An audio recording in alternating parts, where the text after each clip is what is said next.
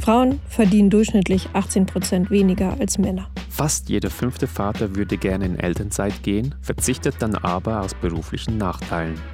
Nur 15,7 Prozent sind Start-up-Gründerinnen. Jeden Tag leisten Frauen durchschnittlich 87 Minuten mehr unbezahlte Sorgearbeit als Männer. Und deswegen machen wir Stimmen zum Feminismus laut. Herzlich willkommen im Frauenmacht-Podcast. Heute Abend ist mit mir hier Esra Karia Kaya und ich bin ganz toll aufgeregt und freue mich total, dass sie Zeit hat und mit mir jetzt darüber sprechen wird, was sie schon alles in ihrem Leben gerockt hat. Und wir werden über eine bestimmte Gründung sprechen und die Geschichte dazu. Und äh, ich freue mich, dass du da bist, Esra. Hi. Ich freue mich auch total. Danke für die Einladung. Richtig nice. du sitzt in Berlin und ist ja auch warm. Ja, voll. Ich zerfliege schon voll. Also, Leben am Limit. Es war, du bist Journalistin, du bist Produzentin und äh, du bist auch Moderatorin deiner eigenen äh, Talkshow. Äh, ich habe zusammengefasst mal grob das äh, so aufgeschrieben. Du hast unter anderem, also du hast Musik- und Medienwissenschaften studiert, hast dann mhm. den Master abgebrochen, hast mal bei der Deutsche Welle einen Job gekündigt. Dann bei äh, Alex TV bist du eingestiegen und hast dir dann gedacht, ich mache einfach eine eigene Produktion äh, und eine eigene Sendung. Kannst du uns kurz mitnehmen, wie es quasi zu deiner eigenen ersten Produktion 2018 gekommen ist? Das, also danke dafür, das hört sich alles sehr krasser an als, an, als es ist, weil Master abbrechen bedeutet ja eigentlich Deutsch, im deutschen Kontext nur, ich gehe einfach nur nicht mehr hin. So, ne? Es ist ja nicht so wie in anderen Ländern, wo man dann zahlt und sagt, mein Gott, das ist voll die große Entscheidung, weil ich habe da jetzt irgendwie schon 3.000, 4.000, 5.000 rein investiert. Insofern, ja, abgebrochen, aber es halt ne, mit wenig Konsequenzen eigentlich und ähm, bei der Deutschen Welle gekündigt. Das ist ja auch so eine Sache. Klar, ich habe da aufgehört und es war eine sehr, ich wurde da sehr, sehr gut bezahlt. Aber das war dann auch freiberuflich. Also es ist dann so, ja, okay, tschüss, ich bin einfach raus. Stimmt aber auch, de facto bin ich da quasi raus und dann, ähm, genau, für einen viel weniger bezahlteren Job habe ich dann angefangen als Videojournalistin beim offenen Kanal Alex Berlin. Ähm, ja, wie kam das alles? Ich glaube, genau, ich habe halt gemerkt, als ich noch bei der Deutschen Welle war, ne, boah, ich will noch irgendwelche Skills lernen. Das ist hier eher so ähm, eher ein Abarbeiten. Ich war in der Nachrichtenredaktion, das hat auch Spaß gemacht. Das war auch cool ähm, zu sehen, wie überhaupt Nachrichten kuratiert werden, wie die Arbeitsabläufe sind, wie ähm, Live-Sendungen produziert werden, ne, was auch die äh, Systeme dahinter, die dahinter stecken, sich das anzugucken. Aber ich habe irgendwie auch gemerkt, ich brauche noch diesen kreativen Output. Und da war dann diese Stelle als Videojournalistin genau das Richtige. Habe ich mich darauf beworben, es hat dann funktioniert. Und da habe ich natürlich auch gesehen, okay, hey, hier gibt es Ressourcen, hier gibt es ein Studio, was eigentlich alle BerlinerInnen nutzen, nutzen dürfen. Und dann war das so, gut, machen wir. Was heißt, äh, machen wir? Wie hast du ähm, ein Team zusammengestellt? Wie hast du deine Idee ähm, kreiert? Wie ist es dazu gekommen? Also ich glaube, der springende Punkt war, das war 2017 Herbst circa, dass ich erst, äh, erst einmal anerkannt habe, dass ich unglücklich bin. Und es war, glaube ich, erstmal super schwer, diesen, diese, mir das auch einzugestehen, vor allem, weil ich ein Leben hatte, wo ich gedacht habe, okay, du hast gerade deinen Bachelor abgeschlossen, du hast jetzt irgendwie auch einen Job bei der Deutschen Welle, ist doch ganz gut und ne, so Alhamdulillah, ich habe hier eine Familie, die für mich sorgt und die mich liebt. Und was heulst du jetzt eigentlich rum? Die geht's doch gut. Und dann aber auch einfach anzuerkennen, so cool, ich kann dankbar für diese Sachen sein und trotzdem auch anerkennen, dass ich einfach nicht erfüllt bin. Und dann war der Punkt, wo ich gesagt habe, okay, vielleicht schaffe ich das nicht alleine oder ich kann nicht greifen, was überhaupt meine Leidenschaft ist. Mhm. Und dann ähm, bin ich auf äh, meinen Coach gestoßen, Joanna Fatonji. Und mit ihr hatte ich dann so ein bisschen die erste Instanz, die mich quasi äh, gepusht hat, zu sagen, kack mal wirklich auf so, so realistische Umstände. Fang mal an zu träumen. Was würdest du dir wirklich wünschen? Was wäre das, wo du sagst, boah, da geht mein Herz auf, dann fühle ich das Leben. Und dann habe ich halt das erste Mal wirklich Oktober, Oktober 2017 mir runtergeschrieben, boah, ich, ich stelle mir vor, dass so eine Show, ähm, die ist super intim und auch die Menschen, die da sind, das sind Menschen, die normalerweise nicht sichtbar sind in der Medienlandschaft. Und äh, auch wenn die Kameras angehen, macht das nicht einen großen Unterschied, weil wir sind einfach wir selbst und es ist sehr authentisch. Und ich glaube, das war so der allererste Schritt, wo ich sage, okay, das hat so ein bisschen die Grundlage gesetzt für die ganze Arbeit, die danach gekommen ist. Weil als ich dann bei Alex äh, TV oder Alex Berlin angefangen habe, habe ich gesehen, okay, hier sind die Ressourcen und hier ist irgendwie ein Traum von mir und irgendwie kann ich ja die Ressourcen nutzen und einfach mal ausprobieren und so hat es eigentlich angefangen. Aber ich würde tatsächlich sagen, der allererste Schritt war wirklich dieses, sich erstmal einzugestehen, dass ich nicht äh, glücklich war und das andere auch richtig frech und unrealistisch zu träumen. Hättest du dir ganz kurz dazu einmal äh, gewünscht, dass das schon früher da gewesen wäre, möglich gewesen wäre, die eröffnet oder ja, dass man die Möglichkeit dafür hätte, gehabt hätte? Ähm, ich, ich würde sagen nein, weil ähm, ich glaube, das wäre so unfair meinem Leben gegenüber. Ich bin ähm, die ganzen Sachen, die ich erlebt habe, die waren ja richtig. Das war ja, es war alles Teil vom Prozess und es war ja auch gut, dass ich dann an dem Punkt war, dass ich dieses, dieses Leere gespürt habe. Und das wäre, ich hatte das Gefühl, ich würde die Erfahrung und das, was mir gegeben wurde und das, was mir geschickt wurde, nicht ehren. Deswegen würde ich ja ganz, ganz klar sagen, ja, nee, also das war, das war, ist schon alles richtig so. Andersherum ähm, würde ich bei anderen Leuten aber schon sagen, cool, wenn es die Möglichkeit gibt und jemand hat diese Offenheit da, dann gebe ich, ne, dann, dann kommen die Sachen auch, da kommen die Inhalte auch. Also ich glaube schon dieses, Nee, auch nicht. Ich glaube, das macht auch nicht einen Unterschied mit anderen Leuten. Nee, muss ich zurückrudern. Es ist das Gleiche. Wenn wir bereit sind, dann kommen die Informationen. Ähm, wie kam das Team zu dir? Ähm, das hat voll Spaß gemacht damals, weil das war so, oh Leute, ich habe eine voll coole Idee, habt ihr Bock mitzumachen? Ich brauche hier und hier und hier die Leute.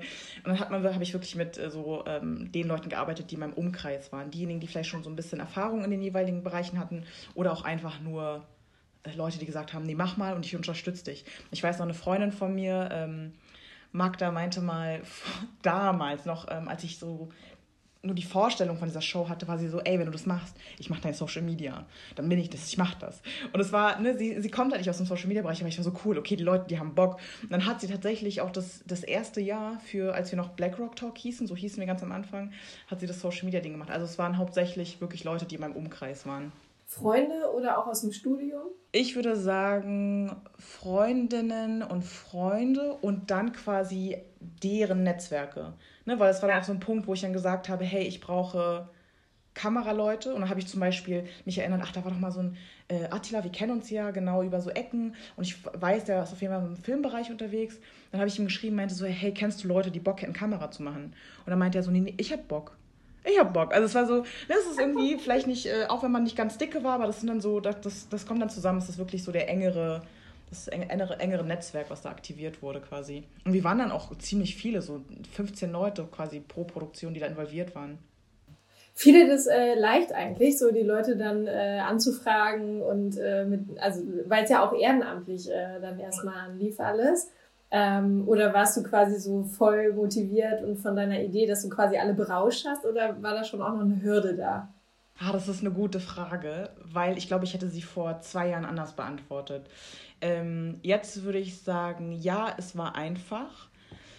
Äh, und es ist einfach, weil erstens der Arbeitsaufwand für diese Leute erstmal sehr, sehr gering ist. Ne? Also da, wenn, ich mir so einen ganzen Produktionszyklus von damals angucke, dann habe ich so 90 Prozent gewuppt. Ne? Irgendwie Vorbereitung, äh, bei der äh, Umsetzung und Postproduktion habe ich gemacht. Da sind halt die Leute immer punktuell reingekommen und haben quasi mit unterstützt. Aber die Hauptarbeit lag dann schon bei mir. Das ist das eine. Und das andere ist, das waren ja, wir haben alle zwei Monate mal produziert. Das war dann so cool. Und dann alle zwei Monate ist dann im Studio treffen wir uns. So, das war wirklich, der Anspruch war nicht so hoch. Und das andere ist auch, weil es ehrenamtlich war, äh, da war, was mir sehr bewusst war, hatte ich natürlich auch keine Ansprüche im Sinne von ähm, das, was sie liefern konnten, die, die im Team, habe ich dankend angenommen. Und das war auch richtig so. Anders würde es jetzt nicht mehr funktionieren, weil ich jetzt ganz klein, ich bin jetzt in einer, Unternehmensstruktur, wo ich sage, ich brauche von dir A, B, C und C1, C2, C3. Das ist dein Aufgabenbereich, das ist deine Rolle. Ich möchte gerne, dass du dann ne, eigenständig das machst und proaktiv auf deine ähm, Teammitglieder zugehst. Also das ist nochmal ein ganz anderes, äh, ein ganz anderes Umfeld. Ja, und auch Herangehensweise. Aber genau, ich bezeichne auch ehrenamtlich, es sind freiwillige Talente, die halt da sind. So. Und, äh, und dann gibt es halt Menschen in Unternehmen, wenn Geld fließt und so weiter, wo ja nochmal eine krassere Verantwortlichkeit ja auch irgendwie vorherrscht so und Dinge funktionieren müssen. Aber dann ja. ist, kann ich mir gut vorstellen, hast du wahrscheinlich auch die Herausforderung, man möchte natürlich auch, also möchte ja nicht scheiße werden, ähm, aber konsequent oder so. Ja, ähm, aber das ist interessant. Lass uns mal kurz darauf eingehen. Also diese Entwicklung hast du ja quasi durchgemacht, von ehrenamtlich und äh, dann ja auch später von Funk nochmal produziert. Jetzt seid ihr wieder unabhängig. Ihr, äh, also ihr finanziert euch mit der Crowd. Ähm, wie ist denn das für dich quasi als äh, Kopf dieser Produktion und der Entwicklung äh, mit den Menschen so unterschiedlich gearbeitet zu haben? Und also und, und, und ist es gut heute so? Ich habe richtig viel lernen dürfen. Das war wirklich, also jede Phase war richtig und war gut, äh, weil ich habe das Gefühl, das ist wie so ein Curriculum, was ich durchgehen musste und immer noch muss quasi. Ne? Einmal so die ehrenamtliche Phase, so das Rantasten und dann die Funkphase, die unheimlich herausfordernd war. Das war wirklich, ne, also musst du dir vorstellen, wir sind ja von so einem ehrenamtlichen Ding kollektiv in eine, in eine Institution rein, wo auch feste Prozesse teilweise da sind. Und das war dann auch ausgehandelt, dass ich gesagt habe, so, ey, nee, die Leute aus dem, vom früheren Team, die müssen alle mitkommen, das ist klar, dass die kommen mit. Ähm. Und dann war das natürlich so ein bisschen einmal die Herausforderung, so ein ähm, neues Team, altes Team zusammenzuführen, aber auch dann nochmal dem Druck standhalten zu können. Wir hatten dann auf einmal einen Produktionszyklus, also wöchentlichen Produktionszyklus, wo wir wöchentlich rausgehauen haben, die Videos.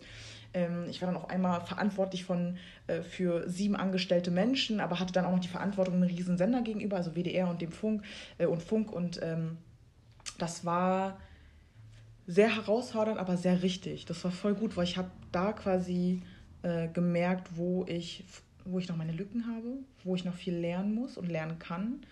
Ähm, und ich weiß nicht, wie es dir geht, aber es gibt manchmal Herausforderungen, wo ich sage, nee, nee, ich will das nicht können. Nee, ich will das nicht. Und dann gibt es aber Herausforderungen, wo ich so einen Ehrgeiz habe. Ich so dachte, das will ich können. Ich will richtig gut darin sein. Ich wusste vor einem Jahr, ich bin Grotte oder, mm, oder nicht besonders gut im Führen. Bin okay. Ich glaube, also ich war ganz okay, aber nicht besonders gut. Und jetzt habe ich den Eindruck, okay, geil. Ich, bin, ich werde viel, viel besser und es macht mir Spaß. Und es ist immer noch herausfordernd manchmal. Aber das ist so cool. Ich möchte das wirklich verfeinern. Ich möchte gut darin sein. Ich will verstehen, was es bedeutet, empathisch und respektvoll zu führen. Was zum Beispiel bei uns ja auch gar nicht so. Ähm, ich habe ja in unserem Team gar nicht den Anspruch zu sagen, dass wir keine Hierarchien haben. Wir haben eine Hierarchie und ich finde die auch gut so. Ich bin auch, ich sage auch ganz klar, ich bin, ich bin Chefin von dem Laden, äh, ne, wo ich ganz klare Zielsetzung setze. Aber wie schafft man das, quasi eine Hierarchie zu haben und gleichzeitig eine Augenhöhe, also eine ehrliche, authentische Augenhöhe zu kultivieren? Das ist so wo wir gerade hinwachsen. Das macht voll Spaß. Ähm, wen möchtet ihr auf der Bühne zeigen? Wen zeigt ihr auf der Bühne? Was, was, was macht ihr in eurer Talkshow?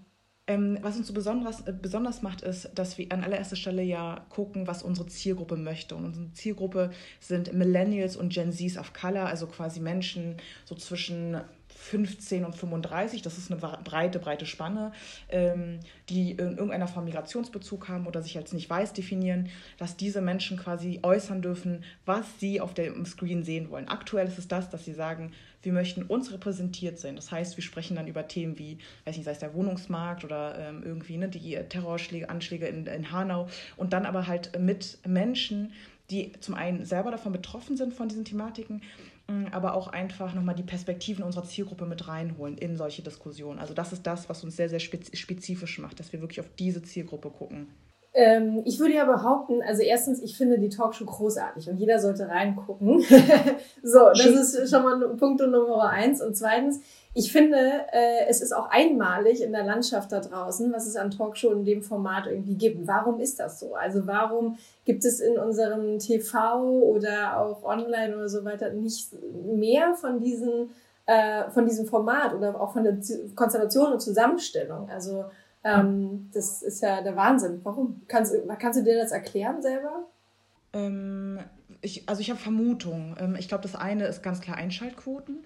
Und wenn wir in, ne, in, Deutschland haben wir eine weiße Mehrheitsgesellschaft und wenn da quasi hohe Einschaltquoten passieren sollen, dann wird auch halt für diese, für diese Zielgruppe quasi hauptsächlich werden Inhalte gebaut und da funktionieren, ich weiß nicht, dann, äh, das ist glaube ich so die Argumentation, mit der, mit der öffentlich-rechtliche Sender vielleicht gehen und sagen, ja, der alte Jens im Dorf, der will halt keine Esther sehen mit Kopftuch. Ist natürlich Schwachsinn, so, ne? Aber ist ja erstmal, ist eine Vermutung, dass sie da vielleicht nach diesen Maßstäben gehen, statt wirklich nach äh, gesellschaftlichen Aufträgen.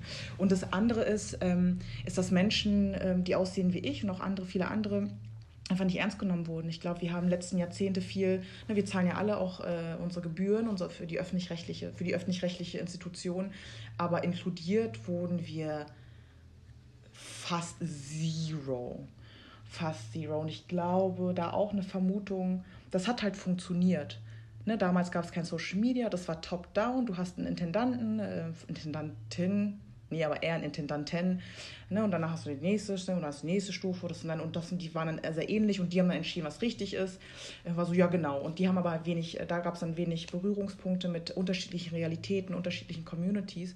Und erst mit Social Media, wie es auch ja bei uns war, konnten wir dann sagen, so, boah, wir haben die Faxen dicke, wir machen jetzt selber was. Und wir sind ja nicht die einzigen Karakaya Talks. Ne? Es gibt irgendwie Rice and Shine, einen Podcast, die irgendwie äh, vietnamesische, vietnamesisch-deutsche Perspektiven irgendwie äh, beleuchten. Es gibt unterschiedliche äh, Feuer und Brot, die auch nochmal andere Perspektiven rein. Und also es sind wirklich, ähm, Social Media hat nochmal, hat einen Raum für KreatorInnen auf Color erlaubt, die sonst so nicht möglich waren im äh, öffentlich-rechtlichen. Du hast gerade ein paar äh, Podcast-Formate genannt. Warum ist denn eigentlich äh, euer Format eine Talkshow, nämlich mit äh, Bild? Und äh, auch das liebe ich sehr daran, muss ich sagen. Bin ein visueller ja. Mensch und kein Podcast-Format.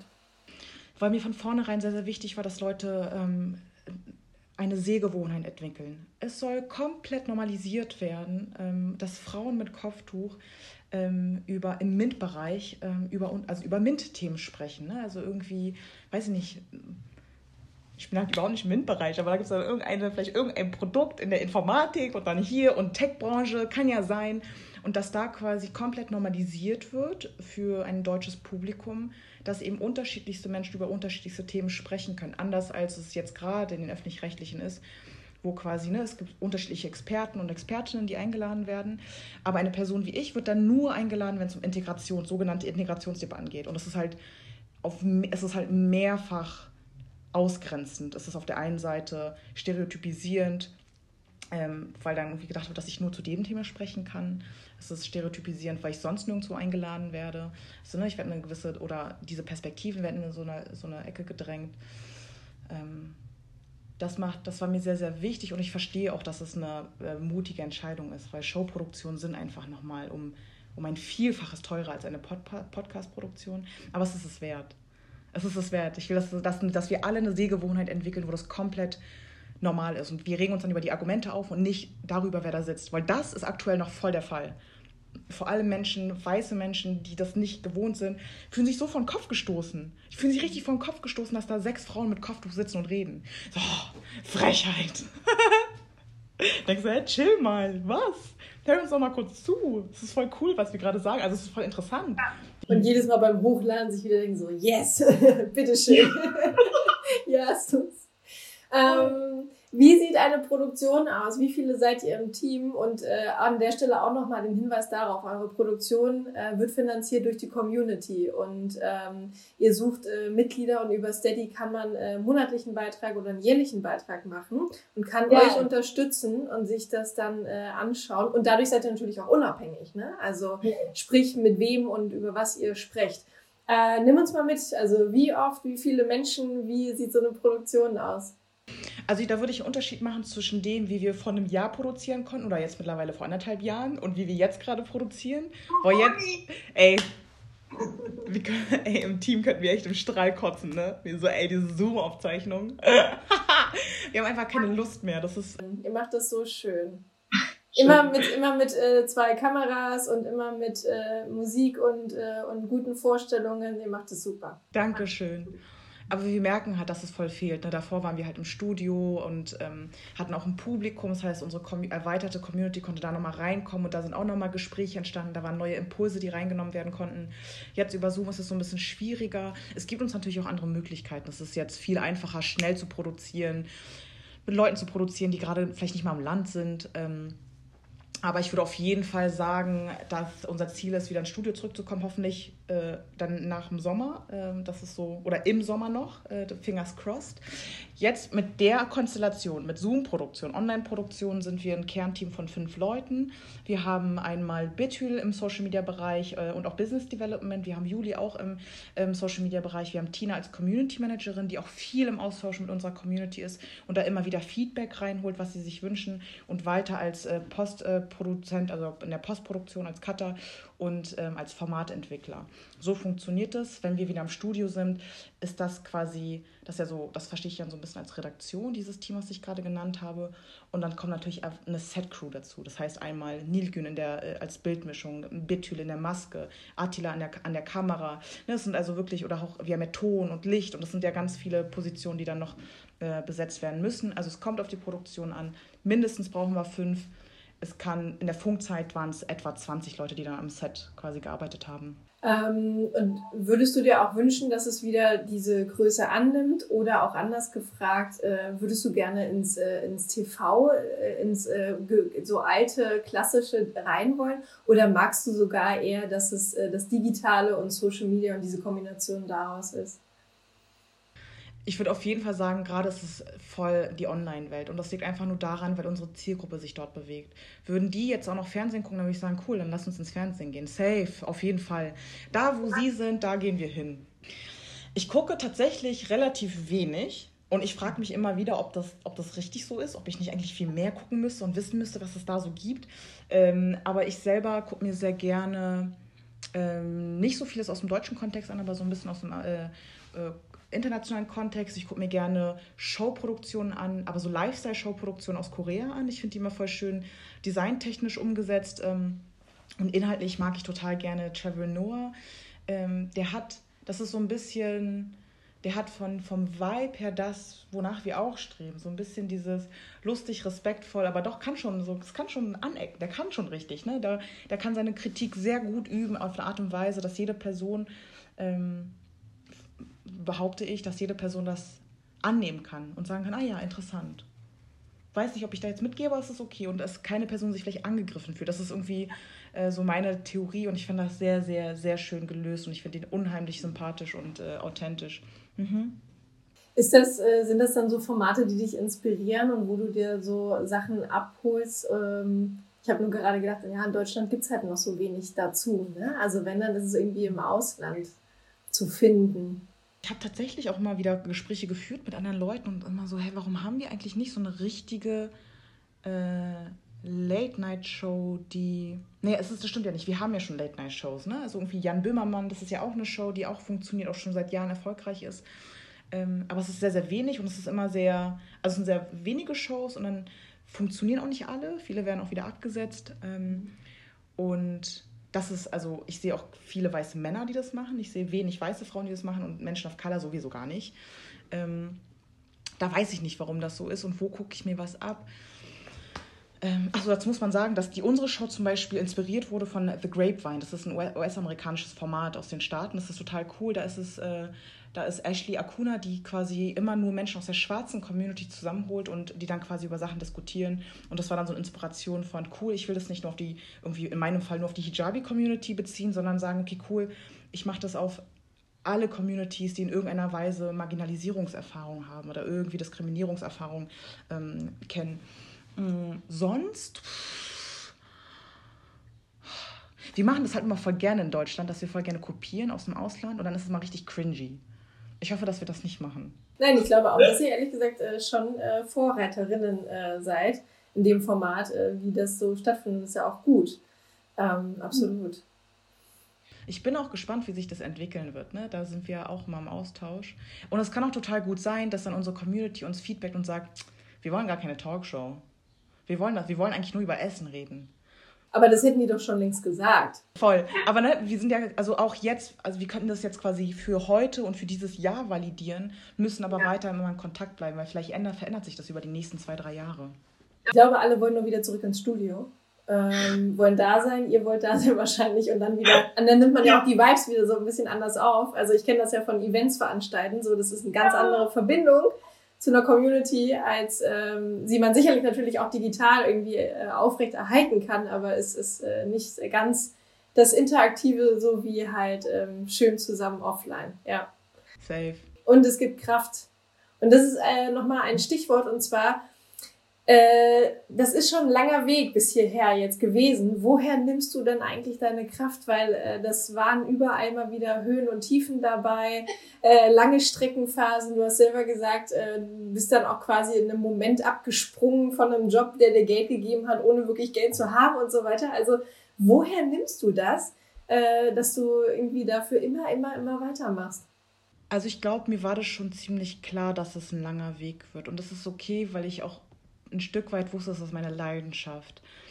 Und ich glaube, das ist so ein bisschen die Prämisse, um so eine Arbeit langfristig machen zu können. Zu wissen, okay, das ist meine Leidenschaft. Und Leidenschaft bedeutet am Ende des Tages nur, dass da immer Energie kommt. Da ist immer Energie. Und es läuft gerade richtig scheiße, aber irgendwie ist da immer noch Energie. Und es ist für mich aus meinem spirituellen Verständnis natürlich so die Verbindung zu Allah, zu Gott, wo ich sage, okay, ne, das ist so ein Signal von, du bist auf dem richtigen Weg und ich gebe dir, ich gebe dir das Licht, ich gebe dir dies, äh, den Segen und auch die, die, die Energie weiterzumachen. Alles andere, was, wenn ich mich nicht in meiner Leidenschaft bewegen würde, dann würde ich nach dem ersten Fail, nach dem zweiten Fail wahrscheinlich aufhören, weil ich merke, boah, mir fehlt die Energie, ich kann das nicht. Also ich glaube, das ist das zum einen. Da kommt halt so eine gewisse Resilienz mit. Und das andere ist, ähm, ja, für mich ist auch ein Stück weit dieses Vertrauen. Ich weiß nicht, was kommen wird. Keine Ahnung. Ich habe keinen Plan. Ich habe auch gar keine Ahnung, was hier. Ich rede die ganze Zeit von so, ja, ja, wir haben ein Medien-Startup und wir machen voll die krassen Sachen, aber eigentlich habe ich gar keine Ahnung, was ich mache. Oh Lord, ey, wirklich. Ich habe echt das Gefühl, ich bin manchmal so hart inkompetent. Aber nein, nein, nein, nein. Also das ist ja, wie du auch schon so schön gesagt hast, du lernst ja aber auch die ganze Zeit, ne? Also ich glaube, du, also von außen scheint es schon so, wie dass du dich selber halt einfach immer wieder ins kalte Wasser schmeißt. Herzlichen Glückwunsch, da bist, ist man. Und dann, dann aber auch anfängt zu strampeln, ne? Und dann lernt man irgendwie dabei so ein paar Techniken, wie man sich so über Wasser halten kann. Mir ist aber auch aufgefallen, das macht voll einen Unterschied, welche Leute man um sich herum hat. Weil ich weiß zum Beispiel, wenn es um solche Sachen geht wie boah, ich habe einen Traum und ich sehe dieses Medien-Startup in ein Medienhaus wachsen, ne, wo wir dekolonial arbeiten, inklusiv arbeiten und uns gegenseitig feiern. Äh, wenn ich darüber spreche, dann mache ich das nicht mit jeder Person. Dann mache ich das mit genau den Menschen, wo ich weiß, die sagen, I see you, mach weiter. Ich, du shine bright, du bist auf dem richtigen Weg. Ich habe vor ein paar Tagen äh, einen Freund telefoniert, dann meinte so, hey, ich fühle mich voll inkompetent. Der dann so, nee, nee, du bist gerade genau da, wo du sein sollst du bist gerade genau da, wo du sein sollst. Dann war ich so, damn. Stell dir mal vor, ich hätte jetzt nicht so eine Menschen in meinem Umkreis. Ja. Würde ich ja direkt wieder abkacken. Ja. Also ich glaube, Netzwerke sind, glaube ich, auch unheimlich wichtig ähm, und wertvoll. Ja, und aber auch die richtige Herangehensweise. Also äh, Menschen, die dich ja unterstützen möchten, sich da auch etwas abzuholen und das zuzulassen und auf der anderen Seite halt sich selber immer wieder in diesen Topf da halt reinzuwerfen und auch einfach das Spiel dann ja irgendwie zu machen. Also ähm, genau, ich weiß nicht, denkst du dir manchmal selber dann so, Esra, was mache ich hier so der Motto oder warum, warum äh, arbeite ich nicht da und da und habe ähm, irgendwie äh, mein Geld und, und die und meine Sicherheit oder so, weil ich glaube, wenn, dann ist es sicherlich so ein Wort von Risiko und Sicherheit, ähm, ja. was man sich immer wieder selber aussetzt. Und da, Voll. dafür, das braucht ja auch mal Kraft, ne? Auf jeden Fall. Das hatte ich lustigerweise das allererste Mal, bevor wir unser Video hochgeladen hatten, diese Katjas Folge. dachte ich mir auch schon so, was glaubst du eigentlich, wer du bist? Was ist los mit dir? Mach doch einfach einen ganz normalen Job. Was musst du hier auf Halligalli machen? Ähm, und dann war ja so quasi die finanzielle Sorge war ja dann quasi mit Funk nicht mehr da, weil dann war ja die Bezahlung da. Und das war, hat ja auch eine Rolle gespielt. So, okay, äh, scheiße, was mache ich jetzt ohne? Hä, mache ich das jetzt weiter? Aber wie sollen wir das weitermachen? Und ähm, ich würde jetzt sagen, ich hatte schon viel zu oft die Momente, wo ich an einem, an dem Scheideweg stand. So dieses, mache ich das, wo meine Leidenschaft liegt und was ich für richtig empfinde oder mache ich das, was gerade jetzt in diesem Moment finanzielle Sicherheit bringt. Und weil ich immer so oft in, die, in den Weg eingeschlagen bin Richtung Leidenschaft, ist das so ein gewisses, ist dieser Muskel gerade trainiert, was aber nicht bedeutet, dass es für immer so sein wird. Ich merke, also ich merke auch immer wieder, solche Sachen muss ich immer wieder kultivieren, sodass ich auch in fünf Jahren, in zehn Jahren, 15 Jahren in der Lage bin, mich für die Leidenschaft zu, äh, zu entscheiden. Aber mein Ziel ist nicht für immer Leidenschaft zu machen und kein Geld zu haben. So, ähm, ich verstehe einfach, ich erkenne an, dass das die Zeit, die ich rein investiere, dass es auch eine Investition ist. Das heißt, es kommt mehrfach zurück. Ich will auch, dass dieses äh, Medienunternehmen, ich verstehe auch, dass wir gesellschaftliche Arbeit machen, aber ich möchte profitabel sein, safe. Ich will, dass die Leute im Unternehmen gut bezahlt sind, dass sie sagen, boah, ja, Mann, richtig geil. Also ich habe das Gefühl, ich kriege hier eine Wertschätzung auf mehreren Ebenen, aber auch monetär. Ich will auch von mir aus sagen können, ja, Mann, ja, ich mache ich mach gutes Geld damit.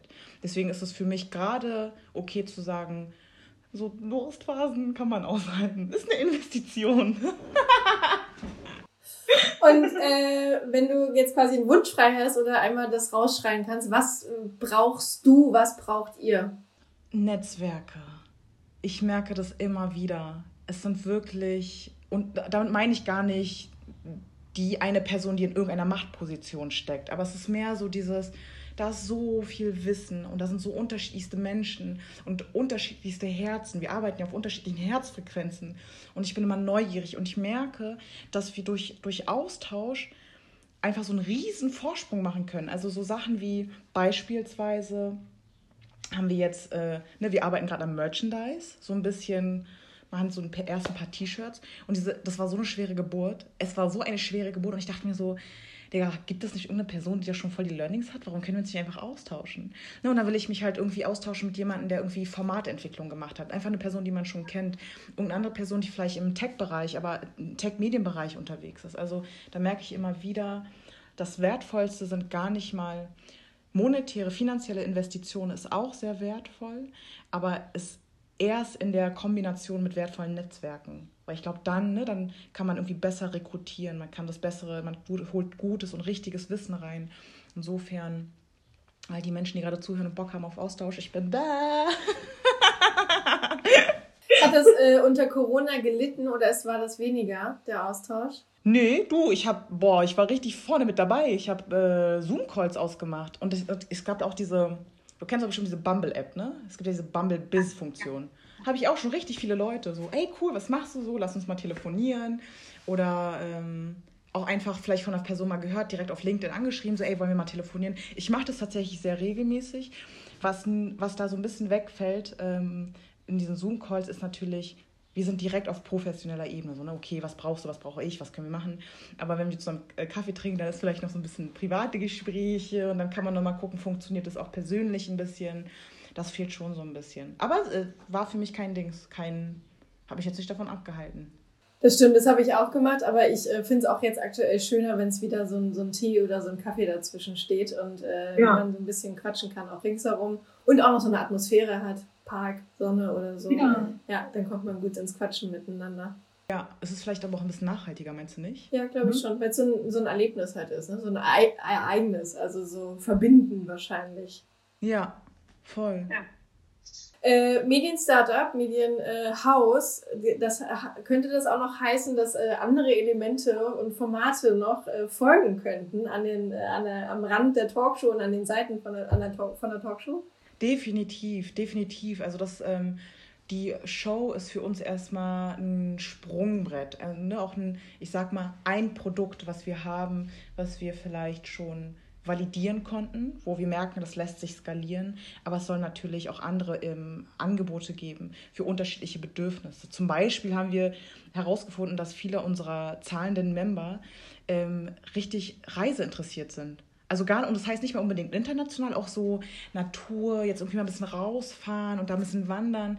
Und dann ist natürlich auch direkt so, okay, was gibt es da Need? Gibt es da irgendwie Need, auch um Content dafür zu bekommen? Irgendwie, wo da irgendwelche weiteren Informationen geteilt werden? Vielleicht gibt es irgendeine Art und Weise, dekolonial zu reisen. Keine Ahnung, ob es sowas gibt, aber das wäre dann auf jeden Fall ein Moment, wo wir immer im Austausch mit unserer Community ähm, auf jeden Fall ähm, weitere Formate entwickeln werden. Hammer, ich sehe es schon vor mir. Ich habe schon Bilder dazu. Weil wenn ihr etwas auch großartig macht, dann ist es natürlich äh, euer äh, Auftritt. Also alles, äh, die Bilder auch dazu. Also das ist ja auch einfach grandios äh, produziert und äh, auch einfach der ganze Design-Auftritt von euch ist äh, wunderschön. Also das ist Alles Danke. richtig geil. Esra, äh, die Zeit ist schon wieder vorbei und ich glaube, was heißt vorbei, aber wir haben gute Informationen mitgenommen und äh, wir schubsen jetzt alle nochmal in die Richtung äh, zum Kanal. Äh, abonnieren, mitmachen ja. bei Steady. Wir verlinken das natürlich alles und es sollen bitte alle sich dran beteiligen, damit ihr unabhängig weiterhin eine geile Talkshow auf die Beine stellen könnt. Ich wünsche euch ganz doll, dass ihr jetzt schnell wieder ins Studio könnt äh, in den Austausch und für euch selber wieder. Bitte weitermachen, weiter, weiter, weiter, weiter. Kraft, Kraft, Kraft und Wind in den äh, Segel da rein. Äh, nicht aufhören. Vielen, vielen Dank für äh, dein Dasein und deine Zeit und äh, ich danke dir ganz, ganz, ganz doll. Danke vielmals, dass ich da sein durfte. Das hat sehr viel Spaß gemacht. Tschüss! Bis dann.